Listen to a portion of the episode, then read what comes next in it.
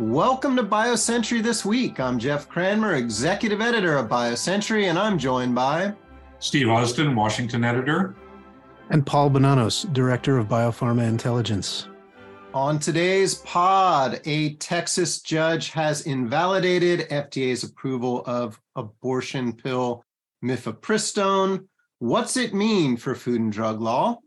News and new funds from a trio of VCs, SR1, Canaan, and Cure Ventures, and top takeaways from our webinar on the Inflation Reduction Act.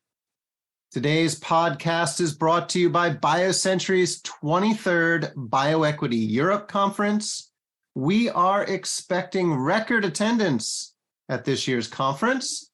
It will be next month in Dublin, Ireland. Register today to meet 240 CEOs, 200 VCs, and many, many other decision makers from across the global innovation ecosystem at the industry's premier CEO and investor conference. You can visit bioequityeurope.com to learn more. Last week's ruling by Judge Matthew Kacsmaryk of the U.S. District Court for the Northern District of Texas on mifepristone could have broad implications for FDA and drug companies alike. Steve, setting aside the issue of access, what could this decision mean for FDA? Yeah, and by access, you mean access to mifepristone? Yeah. The issue there, and one of the things that I think is concerning about this is that there are a number of ways that the Biden administration and FDA could ensure continued access to mifepristone, but not all of them would address the ways that this ruling could destabilize drug regulation. So over the weekend, I spoke with 5 lawyers who served in senior capacities at FDA under Republicans and Democrats, and they say that the most fundamental thing that this decision does is it says that FDA violated the Administrative Procedures Act, which is really the foundation for judicial oversight of administrative decisions. And they said that it does this because FDA's decision to modify adverse event reporting requirements for mifepristone was, quote, arbitrary and capricious, and therefore violated the APA. That sounds kind of obscure, but the thing is that by making that decision, the judge really opened every FDA drug decision to second guessing by any court in the United States. Interestingly, this approach has been proposed previously, but experienced FDA lawyers have always said that there's no way a court would ever do it because it would elevate a judge's opinion over the scientific expertise of the FDA, and they wouldn't expect a judge to do that. But that's exactly what happened in Texas. So, Steve, what's at risk here then? So I spoke with former FDA Commissioner Mark McClellan. He said the greatest risk in terms of the kinds of drugs that might be affected if this decision is not really decisively overturned is to drugs that are used by healthy people, like contraceptives and vaccines, and also drugs that have been approved on less than ideal data, like cancer drugs that have been approved through accelerated approval. One of the broader sets of concerns that Eva Temkin, who is a former associate general counsel at FDA, told me, is that the judge fundamentally misinterpreted the Food, Drug, and Cosmetics Act in a number of ways. And the concern she has is that this decision, again, if it's not completely overturned, could provide a playbook for challenging any FDA decision. A lot's going to depend on what the Fifth Circuit Court of Appeals does and ultimately what the Supreme Court does. Just one example of the way that the judge fundamentally changed interpretation of the law is that he said that FDA's approval of mifepristone was illegal because the label didn't completely match the conditions of the clinical trial. But what Temkin pointed out to me is that that's true for every drug. There's no drug on the market where the label is completely in accord with the conditions of use in the clinical trial. So if that aspect of the ruling were to stand, again, potentially any drug would be subject to second guessing based on cherry-picked safety data or efficacy data. It could potentially lead to challenges, not just based on religious grounds, like what's been the basis for the challenge to mifepristone, but also on grounds of competitors could potentially challenge drugs to try to get them off the market so that they would have greater commercial opportunities for their drugs. All right, Steve, you mentioned the Fifth Circuit. You mentioned the Supreme Court. What's the timing look like here? So the Texas decision is on hold for a week from last Friday. That gives the Justice Department time to appeal and to ask the Fifth Circuit to stay the decision while the appeal is being heard. And we'll know within 5 or 6 days if that happens. The timing for the Fifth Circuit to rule is not certain. We'll see about that, and then there'll be some time that would be required for the Supreme Court to jump in. So this thing potentially could drag out for some time. All right, and quickly, Steve, I know there was a second ruling by Judge Thomas Rice in the Eastern District of Washington. Does that have any implications for what we've talked about here? I don't think so. I think it might have implications for FDA's ability to continue to provide access to mifepristone, but I don't think that it touches on the fundamental issues that were in the Texas ruling that affect this broader issue of the integrity of FDA's regulation of drugs. All right, and Steve's story laying out all these issues is up on our website, biocentury.com. Let's shift gears now. We've seen recent news from 3 venture funds, and Paul, you spoke to all of them. Tell us about what you've learned. Maybe let's start with SR1. That's the firm that used to be the venture arm of GSK until just a few years ago. That's right, and of course, true. So in their case, their news is actually from a couple of weeks ago. SR1 closed its second fund since becoming independent. And as you say, it was for decades investing on behalf of GSK. But starting in 2020, it began taking on outside LPs in its first fund as a standalone firm. So they broadened the LP base. They did maintain some ties to GSK. We'll get to that in a moment. But now they've got a new $600 million vehicle that's going toward 3 areas, as always: company creation, syndicated early stage deals, and then there's some cash for later stage companies as well. And I spoke with Simeon George, the CEO. He's been there for a long time, since 2007. And the way he put it to me, strategically, a lot of things are the same. Those 3 things are all things that SR1 used to do, but a lot of things have changed since the separation as well. So we had the opportunity to kind of reflect on a bit of where they've been and where they're going. And, in many ways, it's similar to launching a new firm. I mean, it's not from scratch, but they've had to build a lot of new pieces into the organization. So we had a fertile discussion, touching on a few things. First, 2023 and 2020 are very different times for VCs in life sciences. Simeon said SR1 has been able to draw on its experiences from the 2008 financial crisis to adapt today. He's been there since 2007, so he has a long memory of that. So a few big things. They're modeling in 1 more private round for each portfolio company, with the assumption that the IPO window isn't going to be open, or at least not wide open. IPOs will be scarce enough that VCs will need more reserves to keep companies going.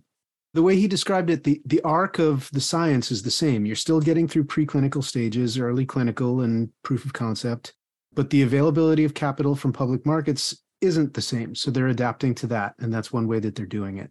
So second, I can tell you GSK had supplied 44% of the cash in Fund 1, which was the $500 million fund they closed in the fall of 2020. Now that figure is less than 10% from GSK for Fund 2. So they're drawing on a broader pool of investors. The way Simeon said it, one of the firm's differentiators is that it had always had this relationship with GSK's R&D team, even persisting into its days as a standalone fund. But even with the smaller participation, SR1 still has that. That said, GSK's R&D team has had a leadership change in the past year, Hal Barron leaving and Tony Wood coming in. They've undergone broad organizational changes at that company, selling off consumer health and such. So that relationship is dynamic too. And then this is kind of getting back to what I said about it being somewhat like launching a new firm. They never had to market to LPs before a few years ago. They've been in place for decades. But that's a whole new thing, them having to tell their story and create a narrative around what they're doing. And there are more changes. They built a back office that wasn't in place, general counsel, CFO. They have someone who's effectively like a CBO in place that connects startups in the portfolio with pharmas who might be interested in partnering or doing other kinds of deals. So, you know, the story around that, like I said, where they've been and where they're going, they've really steered the ship into a new place. SR1 has covered quite a bit of ground since separating from GSK. Paul, you also spoke with Canaan about a new fund, and Cure Ventures. That's an entirely new firm. Can you tell us about them? Sure. Let's go with Canaan first. I spoke with Tim Shannon about the life science side of the firm. It's a hybrid firm. They invest in other kinds of tech, and it all comes from the same fund. But the conversation also reflected changes over time. And this is interesting. Canaan's new fund is actually smaller than its last. We haven't seen that very much at all lately. For a long time, it seemed like every new firm was doing its biggest fund yet. And Canaan was actually one of them last time around. They had $800 million for Fund 12, and now it's $650 for Fund 13. And Tim said this is actually in line with historical funds. It's kind of getting back to the norm, he said. He expects smaller raises for companies at lower valuations. And the firm, which typically acts early, they do a lot of company creation and early stage investing. They won't have to put in as much to obtain the ownership stakes that they expect. He used the word recalibration to describe it. So maybe this is a reset time. But there is something else, too, for Canaan. They separately raised $200 million in another entity to put into portfolio companies, regardless of which fund the firm originally invested from. He described it, Tim did, as extra cash to put into startups that are kind of outperforming or emerging as winners. But he acknowledged, and this is similar to what Simeon from SR1 said, there will be similar situations where companies will need one more round to get to a milestone or some value inflection point. And the presence of this separate reserve of capital will be at times used for that. And it also gave LPs some optionality, another way to buy into what Canaan is doing. All right. And Cure Ventures, what are they up to? Yeah, that's a brand new firm. It's three co-founders who have invested at other firms before. They've got plenty of experience in VC. The person I spoke with was Rich Lim. He spent many years at Omega Funds. There's also David, I hope I'm pronouncing his last name right, David Fallas, Fallace, formerly of TIFF Investment Management and the Alaska Permanent Fund. And then there's Lou Tartaglia coming from Third Rock and 5AM. And they all expect, similar to what some of those firms do, they all expect to be very hands-on investors, creating companies, providing C-level management during the company's early days.